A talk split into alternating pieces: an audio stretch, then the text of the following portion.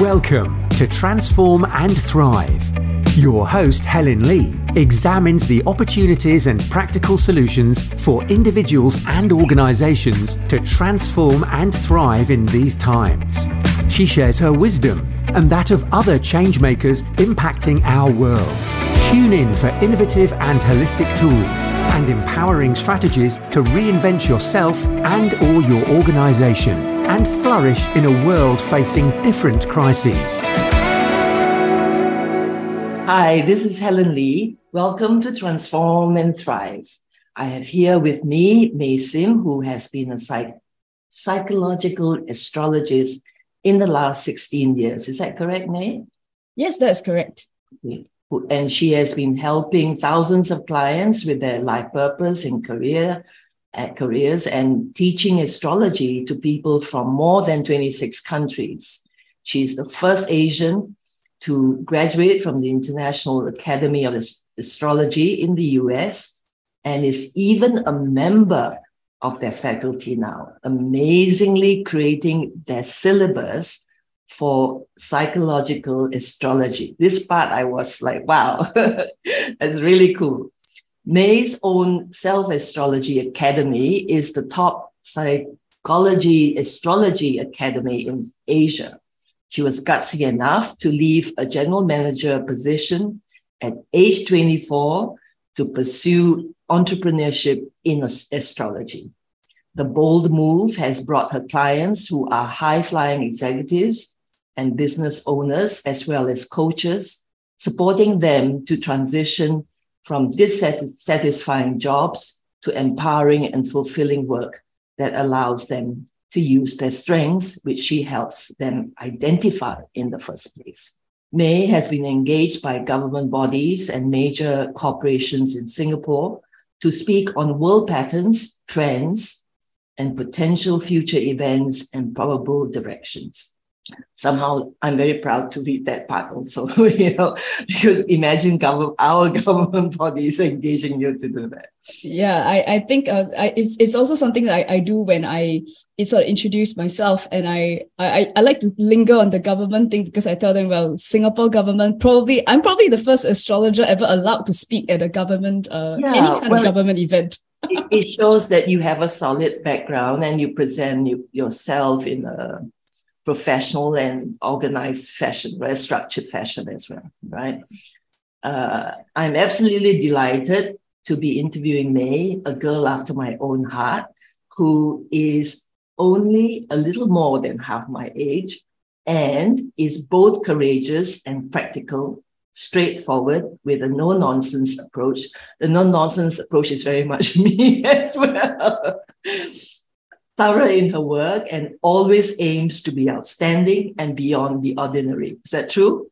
Yeah, well, I mean, I, I am a very ordinary person, I can assure you. yeah, but it's, you know, we we may be ordinary, but we aim to do what is extraordinary, to make a difference. Is that true? I think it's uh it's this understanding that we have such limited time on yes. earth Oh, okay. And yeah, it's something that I, I I recently shared with an with an actor that I had breakfast with, and he he was very curious because um he'd been my student for many years, and he asked. How, how do you just keep going? Is like you just never stop your classes, you just never stop your events. Like do some people take like a couple of months break and, and you just don't. And I told him I don't have time. and he said, What, what do you mean? Why do you I, that? Sorry, what, what do you say? Why do you feel that you don't have time? Because I think in to a, to a large extent, you see, a lot of projects that are worth doing take time to gestate. Mm. It's like I can teach a class today, but you know, the, sometimes the things that you teach, they, they don't quite sink in until years later. I've got mm. students coming back to me years after and they say like, you know, you, you taught this in class and it's only recently when I went back to your notes and I looked at it and it, it starts to make sense to me now. It did not make sense to me when you were in, when I was in class. Mm. And to mm. me, it's like, wow, it took somebody three years to get to get the point of that message. And it means that we, we better start teaching lots of people right now. Mm. yeah. And, and to me, it's and, and you know, it, it's as we were just chatting before before we began this podcast, is that um, quite a lot of people sort of decide by the time they're about 50s in their 60s that the, the time is up and it's, it's things are way too complicated and, and too tech too tech you know for them such that they want to take some breaks they want to stop or, or they're just physically tired they just can't go on. And the thing is I, I like to think that i'm going to be the energizer bunny that goes on until the day i drop dead but um to me it's like when's that going to be? Maybe it's going to be 30 40 years um, there's a lot that I want to accomplish. And that's and that's why for, for me it's um it's a no-brainer. I would rather do this than watch Netflix all day. yeah. Yeah. Well, I'm I'm nearly 70, so I do both. uh, I also want to say that I'm rather excited to be interviewing you because in preparing for this interview, I have discovered that your work may coincide with what I do and how I help my clients from all over the world to transform and thrive as greatly as they are ready to do so. But obviously, with my own methodology, which is has been tried and tested over over two couple of decades at least. Yeah. So welcome, May. We have already chatted, but welcome anyway. and uh, let's see what I've got so much to cover. I think we're going to need more than one interview. Uh, and uh, let's see what we can do today um, in terms of uh, let's talk about next year and what are the key areas that we should note about next year, whether it's health or war in, in Ukraine or elsewhere and whatever else. Yes. I think the biggest theme about next year, based on the calculations I've done for some of the countries, uh, and I have to caveat this by saying that it's not necessarily talking about the world per se. The, the nature of the calculations I do is country specific. So that means if if I look at uh, and nat- naturally because of where I am, I tend to focus on um, the, the few countries. So I, I'm specifically looking at places like like China, like the US, um, the UK, Singapore, Malaysia, and, and our neighboring countries, right? So these are the countries that people are usually interested in. And I think one of the biggest patterns that we are going to see is a shift in what leadership means to the world. Okay. Yeah, and I think already this year, I think we're starting to get some, uh, some a, a glimpse of it, and it's it's been building up for a while now. I, the UK's just had two changes of prime ministers within a very short time. Uh, we've also had uh, people like Donald Trump essentially announcing his candidacy for the next presidency. Uh, Malaysia just had a very unusual situation where the, the governments come to a deadlock. Uh, Singapore is very likely facing a, a, change of leadership very, very soon. It's not a secret. Uh, and this is similar patterns are happening in many, many countries uh, around the world. Now, elections are not new by, by any measure. But I think what we're starting to see is that so, sort of like a new pattern in terms of how leadership seems to mean very different things now. I think people are starting to redefine how um, how we want to choose our leaders. There's been a, a lot of talk now about flat hierarchies, and uh, you can also see a lot of leaders are trying to make an effort now. That I, I think it, the days of like just um, mindlessly kowtowing to, to a boss just because has is already over. And a lot of the leaders are really making an effort to sort of um, create more space for people to share their, their opinions. You see that not just in the political leaders, and you see that in the business leaders as well. Uh, I don't necessarily think that's a bad thing. I'm just saying that one of the themes that we're going to see is that different countries, at, at least, uh, are definitely going to have to face that. Uh, and it's quite possible, I think, that different countries are going to come to different conclusions from what kind of leaders they want. And uh, you're, you're going to see some leaders clamping down on the old ways of doing things. They, they, especially as they see that some patterns, the conservative patterns are ending, then it, it, it, it requires much more effort to sort of keep things the way they are. And then there, there's the kind of people who want to see a new world coming up. So uh, if you ask me across the board, of course, every country is going to have different challenges of their own uh, and also different opportunities of their own. But in general, I think leadership is what encompasses um, the pattern that we're going to see next year. Mm. And, and how do you think that people will adjust generally? I think that the world is going to be very polarized. So that means there's is there's going to be a huge divide between people who like this new order uh, they, they're welcoming it with open arms. There are lots of leaders who are starting to realize that if they listen to the people on the ground, there's so much more that we can get done. Uh, and I think those guys are going to have a much easier time moving forward because if you look at the, the trends that are happening right now, that's that's where we are inevitably going to end up at some point or another.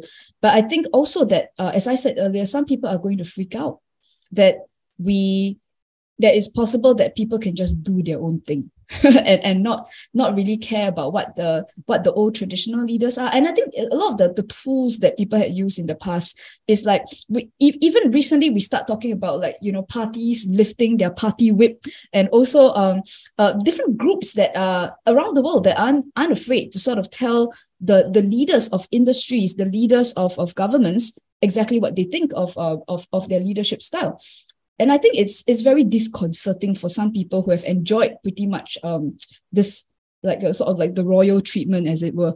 Yeah, I think it's going to be very polarized for for a long time. So so it's basically a major shakeup. Hmm? Oh yeah, yeah, yeah. So will there be a great deal of chaos and confusion?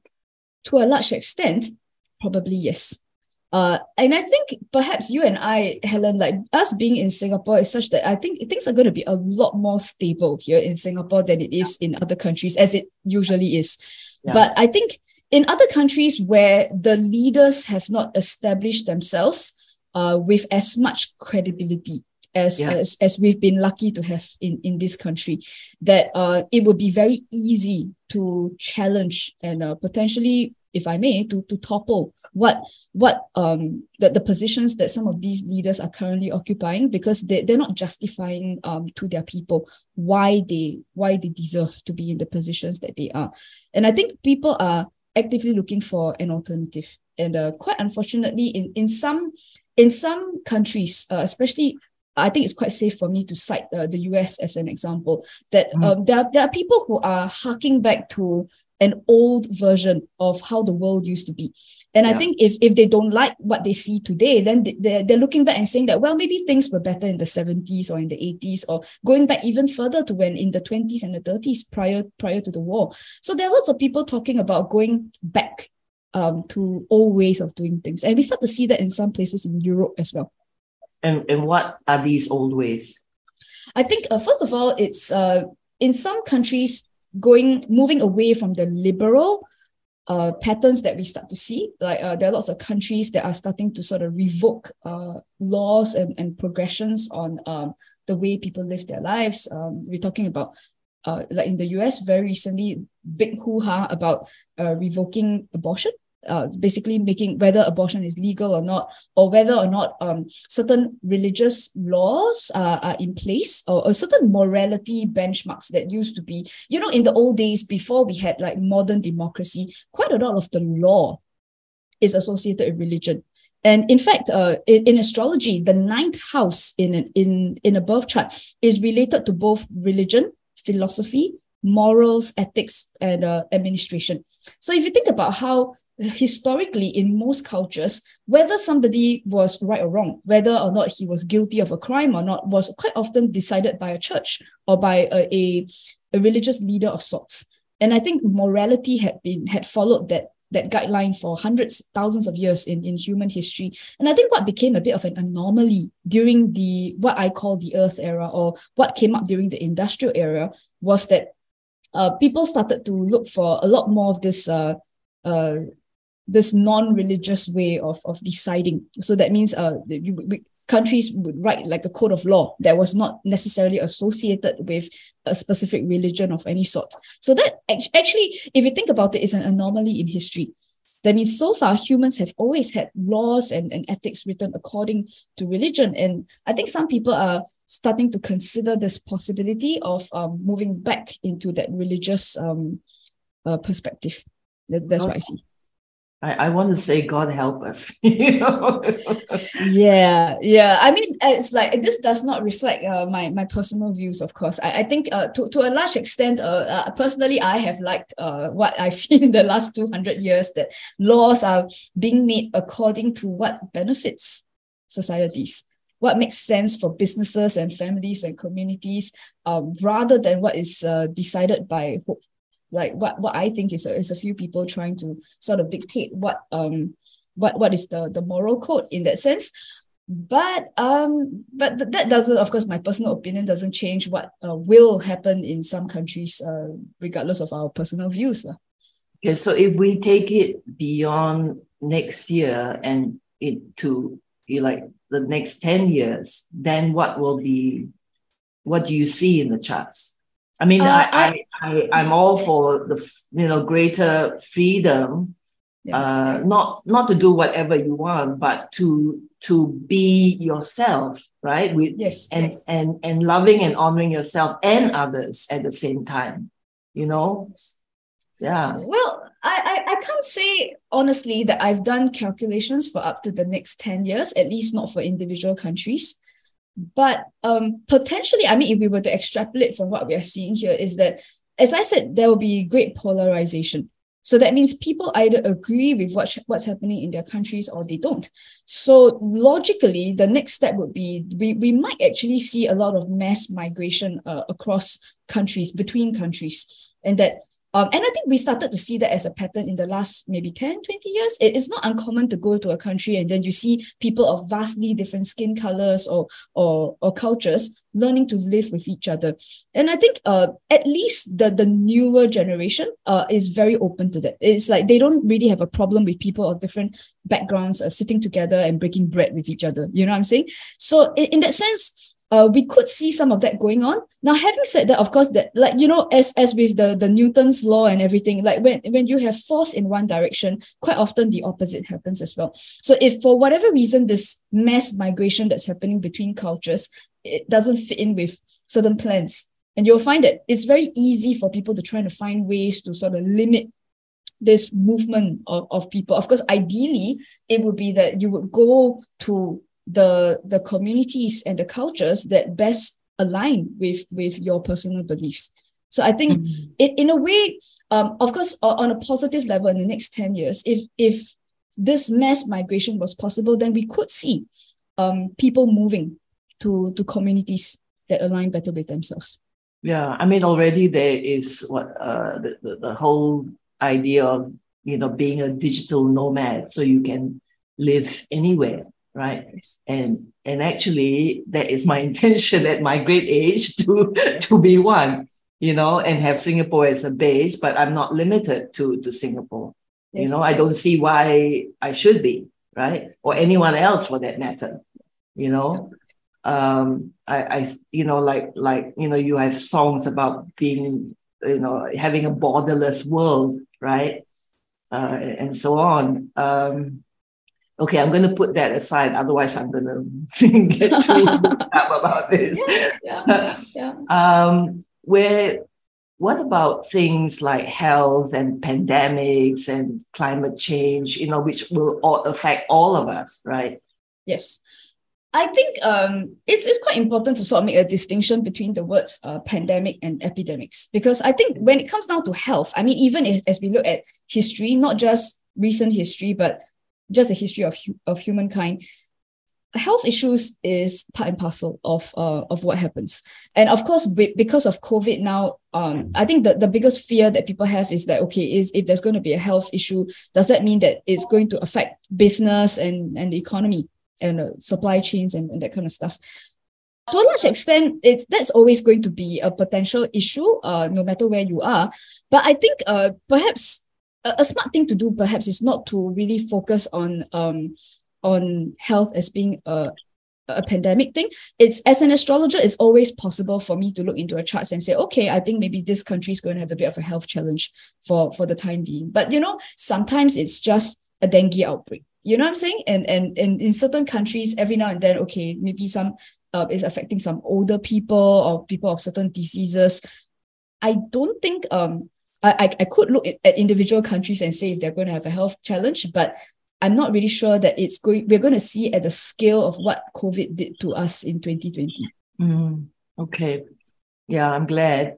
How about climate change, uh, May? And uh, what what about climate change is uh, where your interest is? Uh, where would be at with it? We've been, you know, looking at it for ages, and I don't think that there is anything you know, uh, substantial enough being done where it would make a big difference, you know. Um, um, is there going to be any significant progress, you know, next year or soon after, you know, will there be any one person or group of people making a real difference? I think that astrologically, it's, it's really hard to tell about how climate change is going to be affected uh, astrologically because there isn't a planet or, or a sign that, that specifically talks about the climate per se. But I think we can extrapolate and, and talk about how um, the world is going to react to that. And I think there are, there are a few key points here. If, first of all, with regard to things like, like energy and like, you know, how, how people are using the resources in the world. And I think until business or the way we buy and sell things changes, it's very, I, I don't think it makes sense to think that the, the, this whirling down the the use of the world's uh, if, uh, finite resources is, is going to, to change in, in a very large way.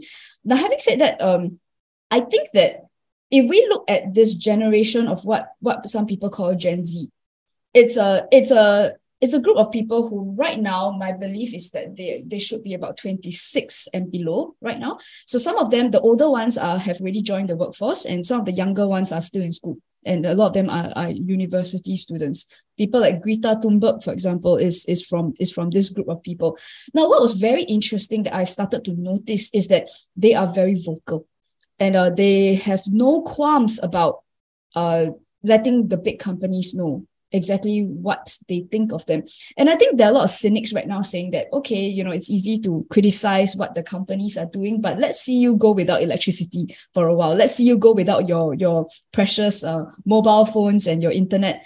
And I think to a large extent, uh, the criticism is is accurate. Uh, that you know, the, I don't think they could live without that stuff. But at the same time, I've seen that this generation, not the generation I'm from, but that they've put they've put their actions where their mouth is. And, and I think they've they've been prepared to pay some of the price for for uh, the inconveniences that that necessarily everyone has to go through if we are to save the planet, as it were. Yeah, and I think uh, a lot of the earlier generations kind of talked about it. A lot of it was very lip service, but then, as you said, not not very much was being done. And I think also because a lot of the leaders and the decisions are being made today are uh, what um what some people call optics. Basically, it looks good on a on yeah. a newspaper article. They all they all gather at COP 27, 26, and uh, whatever number have you. But it, it all looks really good in a newspaper article. But in, in terms of the actual actions, uh, and all of these numbers have been uh, presented in a way that that makes makes us appear as if we have some progress, but it in, in real terms is is not really. And I think most people can see that a lot of it is just, you know, blowing smoke at, at, at the issue. But I think this younger generation are very talented at scoping out information. Mm. And something I've noticed is that the activists that are coming from this generation, they're not just calling for change, they're, they're actually presenting the data they're actually uh, getting involved with a lot of these studies that are presenting alternatives. And I suppose it, it may take time, but at some point, an alternative is going to work. At some point, something's going to work because if you, you throw enough brains at it, somebody's going to figure out a, a solution. So the, the reality is 10 years is a long time, Helen. Uh, and I think um, as uh, we can see that the speed at how things are being developed nowadays, uh, at least I'm still hopeful that there is some kind of solution that will come out of it. Main not not because I see things in the charts that tell me that this is going to be reversed. It's not events that I see, but it's people that I see. Because eventually some brain is going to come up with this. And it does look like this generation is willing to, to work and to pay the price to make mm. to make it happen. So in the end, um, it's really about the people, right? Oh yeah. Regardless of each generation. It comes down yes, to yes. us. And it comes yes. down to also new leaders, right? With who are bolder, who have fresher thinking, right? Who dare, right, to stand up and speak up and and shake up, you know, right? I'm all for that. and I think we, we we see that a lot now. I mean, it's like just just a cursory look at some of the the new companies that's coming up. You'll see that um although although the industries haven't been very different, you know, people are still in food, people are still in, in technology, in, in production. uh, and I don't think it's like a lot of people think that young people and uh, if, if they're starting a business now, or oh, guarantee it's going to be like a tech thing or they're building a mobile app. But it's not true. I, in fact, I've noticed um at least not so much in Singapore because we're not really into farming and things like that. We don't have space.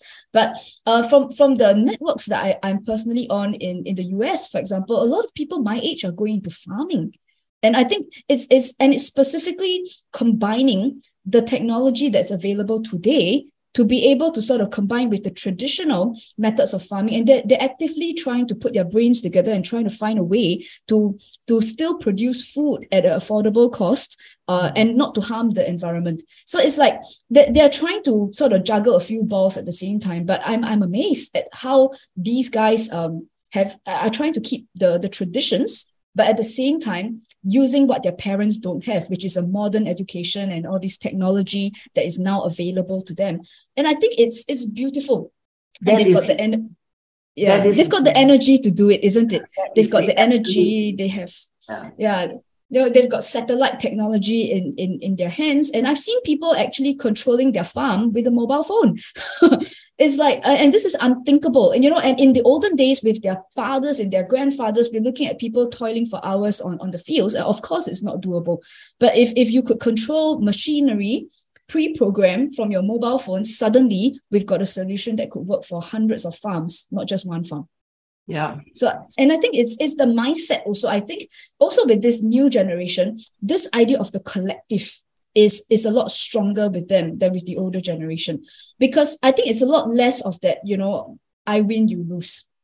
And I think the, the old ways in the business used to be was that um, the customer is mine, which means you lose the customer. And I think that was a very short sighted way of looking at business. I think a lot of young people are very interested in this idea of um, sharing technology and i think uh like even even this concept of like um when we say working together sometimes there's a lot more loose looser boundaries with regard to things like machinery. There's a lot of sharing now.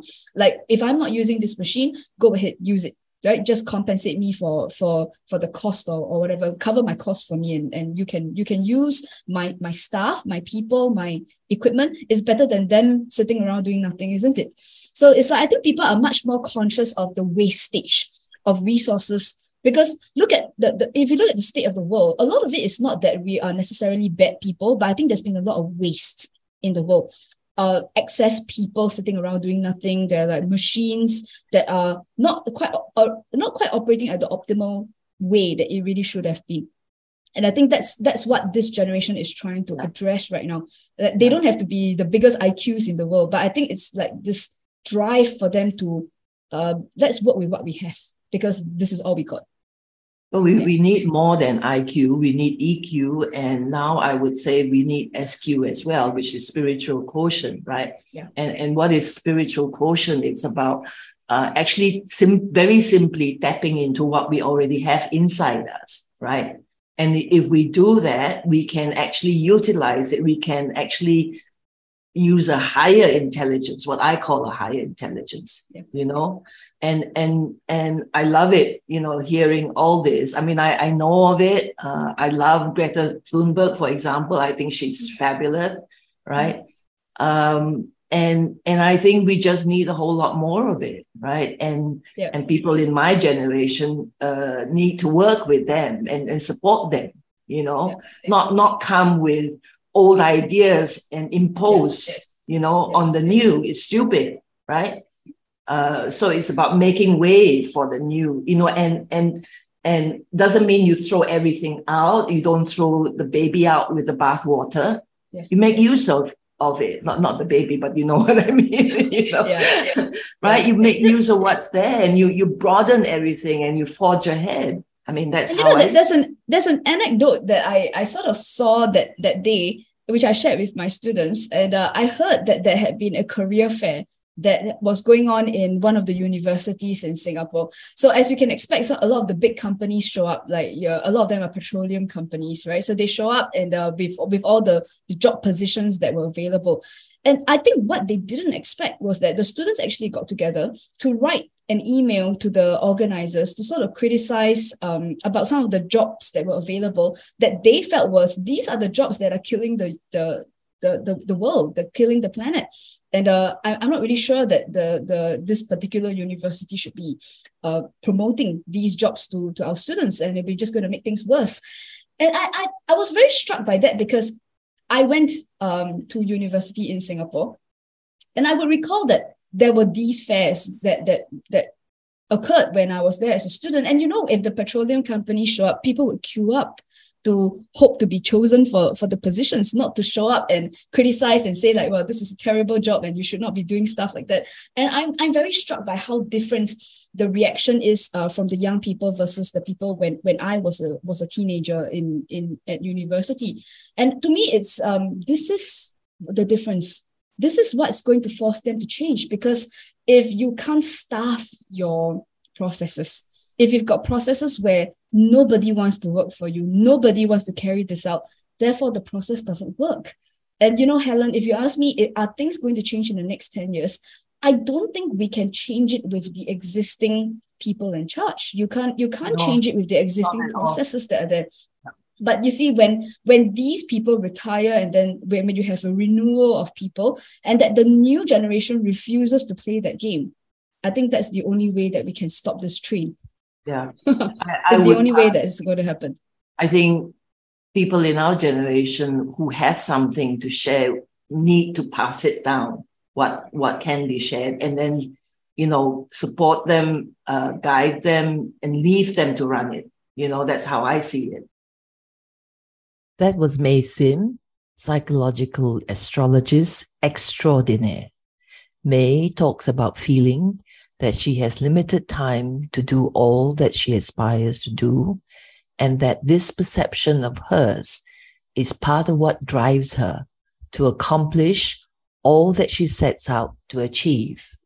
I, on the other hand, am driven by the fact that people limit themselves so hugely when there is in fact a limitless treasure trove within all of us. Even after two to three decades of coaching people all over the world and multinational companies in Asia Pacific, I still feel hugely compelled to help people draw out the many gifts and talents they have within them. And we all have many, many more than most of us realize. We all carry not only seeds of greatness within us, we actually carry true greatness with a capital T and a capital G itself inside us. Hence, I say that we may seem ordinary on the outside, but in fact, there is immense extraordinariness within all of us. We are all capable of the extraordinary, and we only need to tap into what's inside of ourselves in as big a way as we dare to and are ready for. Extraordinariness, mind you, is not about, you know, rah rah and being flashy and all that. No, there is great simplicity, there's great humility, and yet there's so much that we can actually accomplish, especially if we do it together. I feel very strongly that it is time for us to tap into this extraordinariness, be it through astrology and May's expertise in supporting you that way, or with my team and my help, where we support you via a powerful coaching methodology that I created in the year 2000 and thoroughly tested, honed, and upgraded in the last two decades since. Check out May's many interesting and detailed YouTube videos with charts and all that she explains very well and clearly about past trends and our shared future you can either simply Google May Sim to find her YouTube channel or log into her website, selfastrology.com, or come join me at my next live global Zoom session on December 29th, where I can expertly support you to transform and thrive as massively as you're ready for. You can check out my dedicated webpage for these sessions at transformandthrive.club and email me at inquiries at leeheiss.com for more details. Inquiries is spelled with an I-E-S and Lee Heiss is spelled L-E-E-H-E-I-S-S, one word. Meanwhile, be sure to tune into part two of my interview with May, which will be out next Monday, for more about what you can expect in 2023 and the years ahead. I can tell you it will be an exciting time, provided you know what to look for and how to adapt, maximizing the true greatness and the many treasures you have within you that we can help you uncover and fully utilize. This is Helen Lee on the Transform and Thrive show, sending you so much love and wishing you endless possibilities of great joy and freedom, peace and abundance at all levels, now and always. Happy transforming and thriving. You, my beloved friends, most definitely have the power to do so masterfully and joyously. Thank you for joining me. Your presence is vital and very, very much appreciated. As always, bye for now.